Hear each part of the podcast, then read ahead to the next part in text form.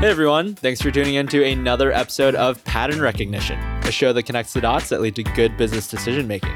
I'm your host, John Hu, growth equity investor at Norwest Venture Partners and former investment banker at Goldman Sachs. So, in today's startup ecosystem, founders of consumer apps are keenly focused on building the next big viral app.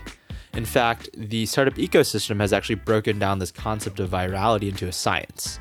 And oftentimes, that practice is referred to conventionally as growth hacking or growth marketing. So, whether through social sharing, scraping Craigslist, or using user referrals, top companies like Airbnb, Groupon, Uber, and PayPal have all ridden this wave of virality to billion dollar valuations. So, that is why I am very excited to announce Jared Hecht, the former CEO and co founder of GroupMe, as today's podcast guest. Now, back in 2010, when Jared first founded GroupMe, the idea of virality was still fairly nascent. And as GroupMe scaled to millions of users in just a year, it pioneered some of today's most common growth tactics like invites and referrals. Now, Jared has been quite busy since selling GroupMe to Microsoft and Skype in 2011, and is now leading Fundera, the leading small business focused loan marketplace. So, in today's episode, Jared and I discuss his experience leading GroupMe in the early days of mobile, as well as his reflections on selling to a strategic. Additionally, Jared and I discuss how he's now enabling the small business economy through Fundera. So, let's get started. Hey, Jared, how's it going? Going great. Thanks for having me today. Yeah, excited to have you on to talk about GroupMe and Fundera. So, why don't we start with a bit on your background and your career progression? Sure. I went to college in New York City and graduated from Columbia in 2009. Like the day after I graduated, I started working in tech as an early employee at Tumblr. I joined as like the sixth or seventh employee, somewhat of a jack of all trades. The president had brought me in because he was the only person doing things on the business and operational side of the house and just needed help. So I just tried to pick up all the scraps that were either just not worth his time or he just didn't have the bandwidth to deal with. And I ended up doing a whole slew of things there, ranging from business development, analytics to international expansion. And that was a really awesome opportunity for me just to understand what a tech startup was like, especially at a very early stage. For some reason, the president there, John Maloney, trusted me with a lot of things to the point where like I was invited to board meetings and help prep materials. So I also got to get visibility into how did investors and venture capitalists actually think about the growth of a consumer internet startup. So I really just got an immense amount of visibility essentially into like how the sausage is made behind the scenes. And I always knew that I wanted to do my own company one day. I have had somewhat of an entrepreneurial background, whether that was you know, starting and playing in a bunch of bands in college and, high school, which ironically, like I actually do think is a pretty entrepreneurial thing, like getting people excited about playing music that maybe they would have not been excited about before, um, and then really like invested in it. To starting a bunch of music marketing and production companies in college, managing bands. And then I also had an experience at Columbia where I was the publisher of a guidebook to New York City that was distributed to a bunch of undergraduate students and graduate students across various institutions in New York. I always kind of had this proclivity towards you know entrepreneurship and, and doing things. So I really used Tumblr as a learning opportunity to try and absorb as much as possible in the hopes that one day, many years down the road, I would go and start my own company. That timeline was rapidly accelerated.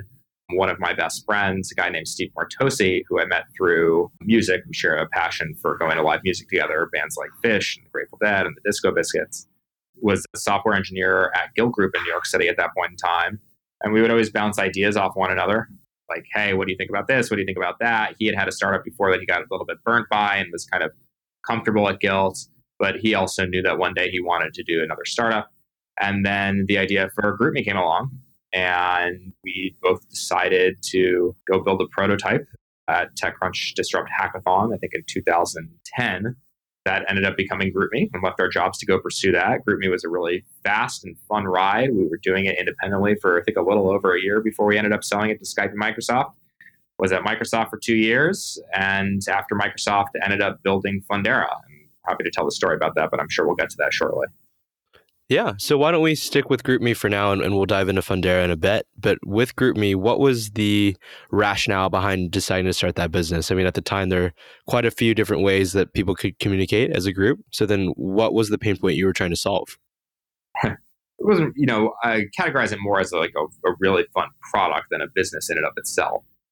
And ironically, at that point in time, you know, end of 2009, 2010, there really weren't a lot of ways for people to communicate as a group like the primary way to communicate as a group was email. And Steve and I had kind of grown up going to see live music and music festivals. And the impetus behind GroupMe really stemmed from an email chain that my, who was then my girlfriend, now my wife, and mother of our two children, wonderful person, Carrie Weprin, was on. And it was her and a bunch of friends trying to communicate going out to a music festival in Colorado. And she woke up one morning and was like, this is dumb. Like, it's annoying to be on this email chain.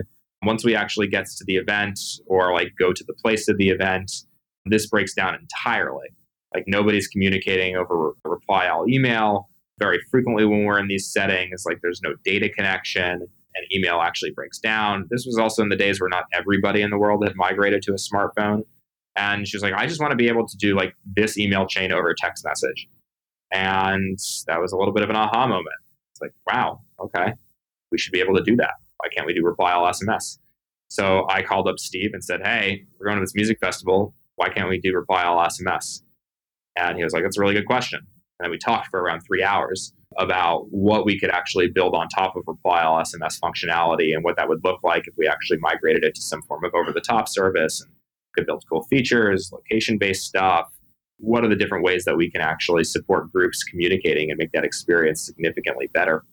And we entered a hackathon to try and just build a prototype and see if we could actually build a reply all SMS application. We did, and that ended up turning into GroupMe.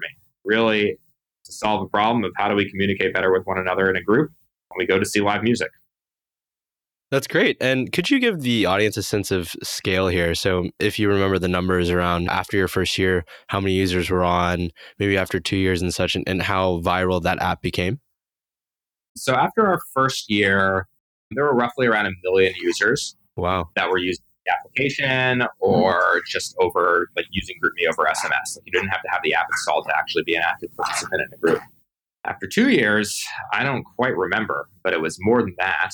And really, ever since that Skype and Microsoft acquisition, it's always been a top 100 app in the App Store, like a top 10 app in social networking in the App Store as well. And I think virtually every college student in the country uses GroupMe today. Yep. And I would say that my GroupMe app is still installed and very healthy even post graduation. Uh, so it's been fairly sticky just given all the group chats there that are with close friends from college and such.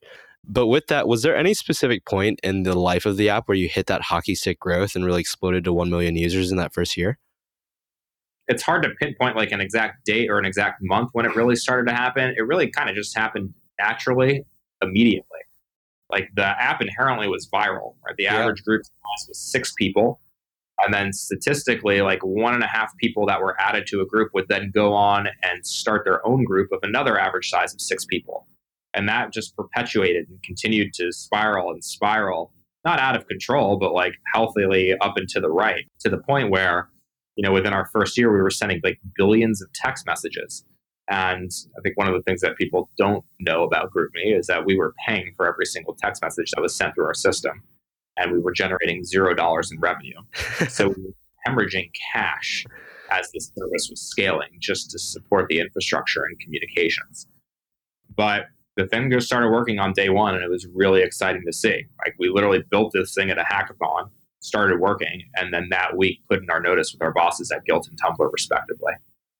Got it. That makes sense. Then I would assume that immense need for cash was one of the rationalizations for eventually selling to Microsoft and Skype.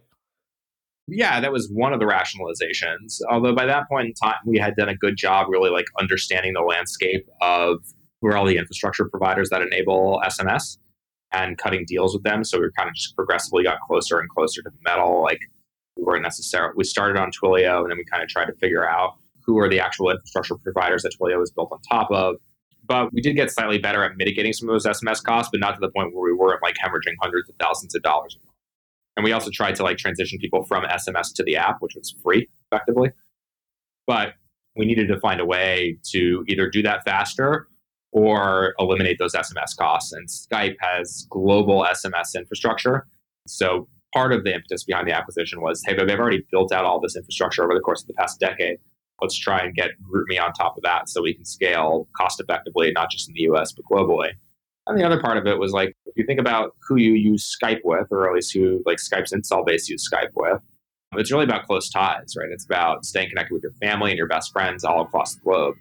And there was natural overlap there in regards to who you use GroupMe with. GroupMe was all about close ties, different pockets of friends, family, people that you have similar interests with across various aspects of your life. So we really viewed GroupMe as in like GroupMe plus Skype as the network of close ties. Skype being really like profoundly entrenched in one-to-one communications, and GroupMe being the thing that was going to be the future of group communications amongst close ties. So there was a lot of natural alignment there. And reflecting on that sale to a strategic here, were there any key lessons that you learned? So I think alignment is really important. Like understanding what a shared vision is and what your role is amongst that shared vision is absolutely critical um, so that you can enter into that type of arrangement or deal and have some like common ground idea of what the future is going to look like and how you're going to directly contribute to it. You know, team preservation is absolutely critical. At GroupMe, by the time we sold, we had 19 people, but it was 19 exceptional, hyper talented, wonderful people. And you just want to make sure you're doing everything possible to share with the team, keep the team intact, and make sure people are excited and bought into what you're trying to do as well. And then there's just like some deal mechanic stuff that you know I think we learned, which is mainly like when you are doing any deal, whether it's M&A or any type of financing, one thing that one of our advisors and mentors taught us, this guy Emil Michael, who was the chief business officer at Uber, was that time kills all deals. So whenever you kind of enter into any one of these types of inflection points or financing or M&A type events, you want to do everything you can to accelerate momentum and keep your foot on the gas. And what were some ways that you found yourself accelerating that timeline and instilling a sense of urgency? You probably understand a lot of this working in venture capital, but there's a lot of things that go into deal mechanics, like how competitive of a scenario or situation are entering? There multiple bidders? What are the types of things that you can actually do to ensure that you're willing to lock yourself into one provider, but like, hey, you actually will open up this deal again if you surpass like a 20 day threshold. So really just trying to time box and milestone out how to get things done and stick to that timeline with there being some form of like repercussion if those timelines or milestones are not hit by those certain dates, I think is just really effective. You don't want things to drag out for too long. So part of it is just good contract negotiation and letting people know like, hey, this deal will become more competitive if we don't accomplish A, B, or C by this specific date. Yeah, I think you hit the nail on the head there because I'm often on both sides of this table where you're constantly balancing that competitive tension with that certainty to close and, and not wanting to play too much of a game of a chicken, but wanting to maximize value and, and maximize certainty to close. So it's always a really interesting dynamic. And unfortunately, there's no silver bullet answer and it's so case by case, but it's definitely a very interesting experience to live through. Curious though, with that, are there any specific tidbits of knowledge or anything that you wish you had done better in order to further maximize that sale price to the strategic? Oh wow, good question. You know, we always like look back and then a couple years later saw WhatsApp and Facebook that sold for like eighteen billion dollars, and kind of yep. wonder if we have ever been that. uh, and GroupMe, you know, since the acquisition has probably grown thirty or fifty fold, and I think it's an immensely valuable application and property for virtually any other company out there. You know, not just Microsoft, but with literally could be immensely valuable to a Facebook or to a Google or to a Twitter or to a Snapchat or to anybody who wants to just be better entrenched amongst like the college demographic and beyond. So, like, do I have seller's remorse? Sometimes I go back and wonder what if, but I wouldn't change a thing. Like, if you go back to like where our heads were at that point in time, it was really nice to get a win under our belts. There were a lot of factors that propelled that decision like namely are we going to run out of money? Yes we're going to run out of money. We got to continue raising tons more venture capital and diluting ourselves in order to actually sustain this service. So what was really just most important to us at the end of the day was are we going to win right? Will this turn into a transformative service that's used by tens of millions of people across the country? And you know with that being the ultimate end goal we think the decision was ultimately the right one Like that's what it is today. And it found a home that can continue to sustain it and invest in it. And we're happy about that. Got it. And just to clarify with the audience here, what exactly is GroupMe's monetization model? Or is it really just an eyeballs kind of play in order to build out a healthier ecosystem for Microsoft and Skype? You know, I no longer work at GroupMe, but when you boot up the app, I think it becomes increasingly evident that the monetization model is nothing.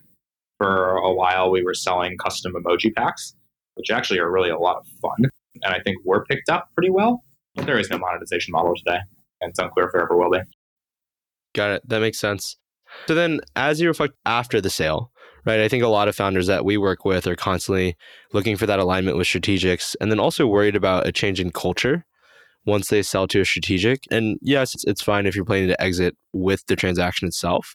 But is there any advice you'd give founders who are selling to a strategic, still think there's a lot of runway within the business themselves, still really enjoy the mission and want to continue working with their team? Any specific insights or advice you'd give them? So, my insights and advice are probably very different than other entrepreneurs who have sold their company because I can only fall back on one experience. And I think every experience is fundamentally different. Ours, I think, was unique in the sense that when we sold Skype two months later, their, the acquisition between them and Microsoft closed. It was announced before our deal was. So we were well aware that we were ultimately going to end up becoming Microsoft employees, but really unaware of what the implication on GroupMe actually was or would be. So we kind of entered when the acquisition closed, we kind of were the top of the totem pole in regards to priorities and what the future looked like for social and group communication for Skype. And then all of a sudden, once the Microsoft Skype deal closed, well, they had a whole new set of priorities, like a multi year roadmap in regards to how they were going to integrate across all Microsoft properties and what the future lay in store for, for Skype. So we kind of became top priority or a top priority to bottom of the totem pole. And that I think was pretty frustrating for us.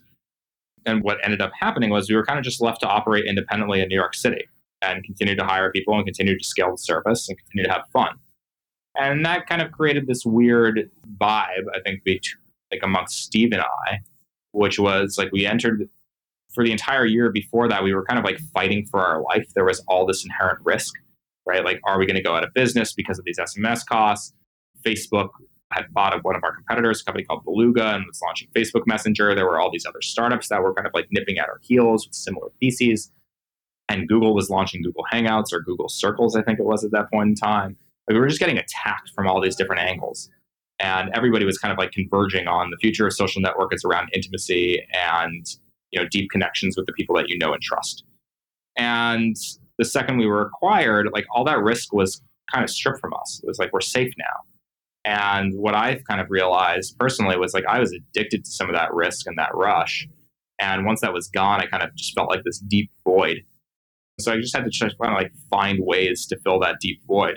So I would say just from like a very personal perspective and post acquisition like experiences, perhaps for many entrepreneurs, there is this sentiment that like you are missing a piece of you, whether it's the risk, whether it's the, you know, like the inherent drive and motivation, whether it's something, like find a way to fill that void. And for me, a lot of that just came from kind of paying it forward and working with other entrepreneurs and investing and advising other companies and entrepreneurs in New York City and across the country. So that's one thing that I learned. The second thing I would learn, like I think I talked about this at the beginning of our conversation, like ensuring clear alignment of what the roadmap looks like. For us, there was a kink that was thrown into everything the second that the deal closed or the Skype Microsoft deal closed, which was that like threw everything around the, out the window in regards to integration. That was probably unavoidable, but I think we were relatively inexperienced and didn't recognize that that was going to happen in all likelihood. So I would just like make sure that understand what the risks are to any form of integration plan and what you're actually trying to accomplish with the acquisition. And I can definitely echo that loss of existential meaning or fulfillment to some degree, where it's that risk that keeps you going yeah. and that sense of urgency and, and excitement. So, with that, I would assume that's part of the onus for why you started Fundera was to get back into the founder seat and start building another business. Would love to hear a little bit about that rationale and, and what pain points you're trying to solve today. Sure. So, I mean, the rationale was partially that. Like, I knew I wanted to start another company. Like, the amount of time we operated GroupMe as an independent company was slim, right? Like, roughly a year. So, I had a lot of time to reflect when I was at Skype and Microsoft, roughly two years. And I started to think about what it was I wanted to do next. And the lens I used was pretty much like, what did we not get to do at GroupMe? And at GroupMe, we didn't really get an opportunity to build a real business. Like when I think about what is real business, it's something that actually generates revenue and can be a viable independent company one day. And we also never had a really opportunity to build a real company. And the way I think about a real company is something that has like a long-term transformative impact on an industry and the lives of and the career trajectory of all of our employees. GroupMe was an incredible experience. But we ended up just building like a really great product and a really great brand. And for me, I wanted to continue to learn and try new things that I had never done before. So ironically, what that meant is build a real business and build a real company. So that was the lens that I was using as I was beginning to evaluate new opportunities. And then the idea for GroupMe happened serendipitously. I was doing angel investing. One of the companies I wanted to invest in was actually my cousin's business, who owns a chain of restaurants called Fusion, based in Ohio. At that point in time, he had two locations open, and I tried to make an equity investment to help him open up his third. He rejected me because he didn't want anybody else on the cap table, asked for a loan instead. And I said, absolutely no, go to a bank. And he told me he went to three different banks and was rejected by them. And that was a very weird red flag for me because he had a business that employed 60 people, had two locations. Both those locations were profitable, doing several hundred thousand dollars in EBITDA, had been around for four years with a proven business model. Couldn't get $300,000 to open up a third location. And I come from the world of the consumer internet where GroupMe and Tumblr were able to raise tens of millions of dollars with zero dollars in revenue. So it was like, what in the world is going on here? And I was a little bit familiar with this concept of online lending. I heard of companies like OnDeck and Lending Club before. So I went online with my cousin Zach to search for small business loans. Like we literally typed in small business loans to see what he could get. And all the organic search results were literally the banks that had just rejected him. And all the search marketing ads were payday lenders, predatory loan brokers, and terrible lead generation services. There was no objective source of truth, like a Wikipedia for small business lending that would educate him or other small business owners on the different types of products or lenders and how they all worked and which ones would be best for the business. And there was no web application that enabled the small business owner to shop for credit the same way they shop for everything else in their lives, which is what are all my options? What do these options actually mean? What are the prices? So, how do I do some basic price comparison? And how do I seamlessly buy the thing that I actually want? And ultimately came to the conclusion that the internet had literally just not happened to the world of small business lending. Small business owners were massively underserved in the grand scheme of things. They're often, you know, sold a bunch of shit that they don't need and just treated kind of like pawns. And they're the backbone of our economy. They employ more than half the people in the country. They deserve a fair shot at success and also deserve to have the same type of tools and experiences that are delightful to consumers extended to them. And ultimately decided to make the internet happen in small business lending. And that's where I started Fundera. And in terms of the business model itself, from my understanding, it diagnoses the exact needs or options available to a small business. And then are you generating revenue via some sort of referral or affiliate fee? Yeah, it's an origination. So very similar to like Amazon, where you are buying a thing directly from Amazon. You're not like kicked to a third party site to buy something. That's the experience at Fundera, where you come to Fundera, you complete a loan application with us, and we assess your eligibility, present to you different products and offers that we think are a best fit for your business. You select which one you want and check out.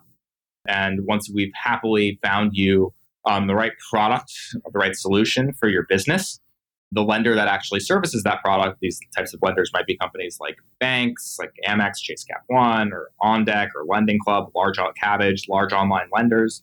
They pay us an origination fee every time they successfully acquire a new customer, and that customer is happy with their offer. And what's interesting to me here is this dichotomy between how you scale a consumer app like GroupMe that's inherently viral, and then how you build a platform in a highly regulated and very slow moving industry. So I'm curious, what were some lessons learned in terms of building a platform, integrating with these slow moving banks and working with them and, and working through regulation? What were some of your key takeaways? One key takeaway is it's just really difficult. GroupMe, I kind of categorize as like 80% luck, 20% executing against the luck. Like we built a good product, the right thing, right place, right time, and captured lightning in a bottle and ran with it. Here, it's kind of the inverse equation where it's like 20% luck and then 80% just raw execution and commitment. And these types of businesses are really difficult to build. And I've come to the realization that that's actually a really good thing. Like one thing that actually does make businesses defensible in the grand scheme of things is just that it's really hard. It requires a lot of time, a lot of investment, a lot of institutional knowledge that you acquire over a multi year period, a lot of like cycles on product development and relationship building with partners that just take time and commitment to actually see the fruits of your labor. So I think one of the things that I've realized kind of entering an industry where the players that you work with are either highly regulated or like not necessarily at the bleeding edge of what is possible from like a pure digital perspective is that like that time and investment that you commit to making change pays dividends in the long run you're actually able to like move the needle on transforming an industry and build something defensible highly defensible over an extended period of time yeah, that makes sense. And I would definitely echo that sentiment as I think about the enterprise software companies we build and how long some of those sales cycles can be and those partnership cycles. Is there any sort of trick or methodology you use to help accelerate getting more or less closing a partnership with one of the banks in your ecosystem? Any way that you help catalyze and speed up a deal? Yeah, so I mean, there's some things like with any marketplace, you always have a chicken and egg problem between supply and demand so you're always like, how do you balance those two sides of the equation?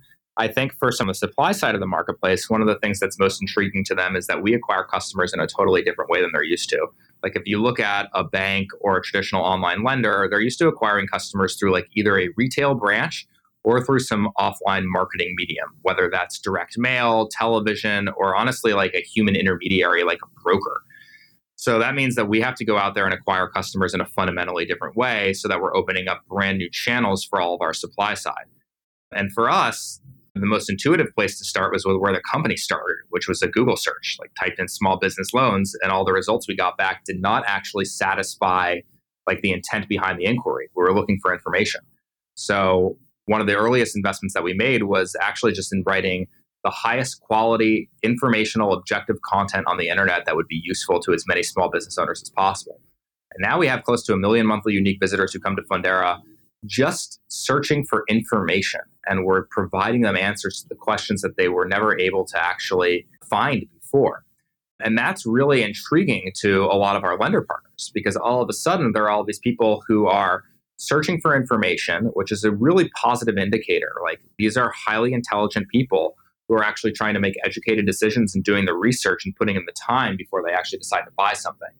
And that unlocks a lot of interest and a lot of kind of commitment amongst our supply side partners and has been granted this is like compounding like payback period here. It takes years to develop this type of thing. But that in and of itself truly does generate a lot of interest and commitment on behalf of supply side partners. And as that content driven and digitally native acquisition platform really turns into a flywheel, have you run any studies in terms of how much lower your customer acquisition cost is for your lending partners using Fundera relative to their legacy offline acquisition methods? We have. And for us, like our goal is not necessarily to be the lowest cost acquisition channel for all of our partners. We're not a nonprofit business. We are a for profit business, and we want to make sure that we're generating enough revenue to service our mission of helping millions of small business owners prosper. For us, really, the focus is on how do we become a high quality and consistent, predictable acquisition channel for some of our lender partners. Yep. And I think coming to a web page, reading your content is one of the purest forms of intent that you can have. So I'd really agree with you there. Is there any sense of scale you can give the audience for how large the business is? Maybe the total dollars originated on the platform last year or anything like that? So last year we actually crossed a billion dollars in aggregate financing through our marketplace, which is a really proud moment for us. It took us a while to get there, but you know, close to half of that actually happened last year alone. Um, and it was the same kind of stat the year before. So we're really, really excited about the growth that we're experiencing. I think we're also somewhat unusual for most venture backed startups at this stage. Like our last round was a Series B round um, that closed, I think, in the end of 2015, early 2016, maybe.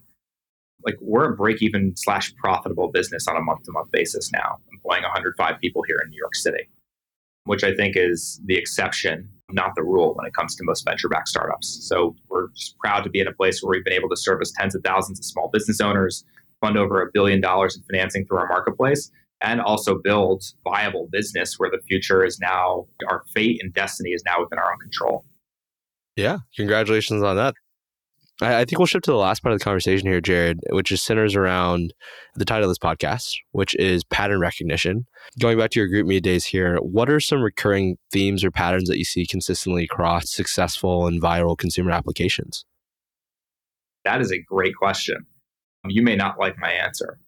I think one pattern is that luck play, especially in viral consumer applications, whether they're web or mobile based consumer applications. Luck is so paramount mm-hmm. to everything in that space. You can be one of the best consumer minded entrepreneurs or product managers in the world, but you have to get lucky in order to strike gold. There is an element of just building the right thing at the right place at the right time, having some kernel of insight and making sure that that is just timed to perfection in order for one of these things to actually take off and work. And what about on the choose your own destiny side? Anything beyond luck that you see? People make all the difference. Like that is something that's tried and true, which you'll hear many entrepreneurs or founders or CEOs say. Like people make all the difference. Companies do not work if you don't have exceptional teams behind them, constantly figuring out what is the next thing, how do we improve previous things, how do we think about rapidly accelerating our progress so we can more quickly achieve our mission and vision. So then let's focus on people there. I mean, at Fundera, at GroupMe, how are you going about finding and then convincing the top tier talent to come work for you as opposed to work for Google or Goldman Sachs or McKinsey? Well, at GroupMe, one of the things that we had going for us was that most everybody who actually joined the company was just in love with the application. Like they were addicted to it. They were the types of people who every day were spinning up new groups, just like proselytizing the joy that GroupMe brings to the world and getting as many people to use it as possible. Like GroupMe was their application of choice, and they just wanted to work on it so that they could make it better day in, day out. At Fundera, it's slightly different, right? Most of the people who work at Fundera are not small business owners. They may not be end users of the product, but most of the people who work at Fundera do have a connection to the mission, right? Maybe they come from a family of small business owners. Maybe one of their best friends is a small business owner they can directly feel the pain point that people in their lives have experienced before and deeply understand the importance of what we're trying to do, giving small business owners a leg up and optimizing their chances of success. So for us at Fundera, we really look for people who are deeply entrenched in our mission, meaning like they have nothing but empathy for small business owners and also live and breathe our values, right? So they are people who can walk in the shoes of our end customers, people who are proactive, people who are open and can constructively share criticism with one another and constantly elevate the game. I think that's a primary distinction in the way we actually think about things. And is there a business leader out there that is a role model for you? And how have they changed your perspective on being a founder? That's a great question. Yeah, I would say that there are. I, I've been like blessed and fortunate enough to work with like a whole wide variety of mentors and advisors over the course of my career. You know, my co-founder from GroupMe, who's my business partner today, we do all of our angel investing together and help each other build each other's companies. Steve Martocci is, is very much a role model of mine. I think he's one of the most creative product minded entrepreneurs and founders out there and also just blossomed into a tremendous operator and CEO. He's got a company called Splice now. There's a handful of other people that have, I'd say, deeply influenced or helped me along the way. There's a guy who's an investor and advisor to Fundera named David Rosenblatt, who's now the CEO of 1stDibs. And before that was a CEO at DoubleClick, which ended up selling to Google for around $3 billion. Um, he's just a fantastic operator and also extremely helpful when I come to him with pointed questions. There's a woman who's on our board named Molly Graham, was not a founder or CEO, but she was at Google, early at Facebook, and she was the COO at Quip. And she really just helps me think about the world and people in a totally new way and has been really like a mentor and coach to me when it comes to thinking about team development, people management as well. So just like net net, pretty blessed to have been able to work with and mentored by a whole wide variety of, of people over the course of my career. That's great. Well, Jared, I think that's actually all the time we have for today. Appreciate you taking the time and looking forward to posting the episode. Awesome. Thanks, John. Appreciate it. Once again, a big thank you to Jared for joining us today. It's always a blessing to get to hear from serial founders who've experienced business building across multiple cycles. Now, if you enjoyed the show, I'd love if you gave a quick rating and review as well as sent any feedback or guest recommendations my way. You can also check out show notes and more on the podcast website at patternrecognitionpod.com and reach me on Twitter at John Heasy or on Instagram at John G. Hu. So thank you all for tuning in, and I'll talk to you next week. Bye.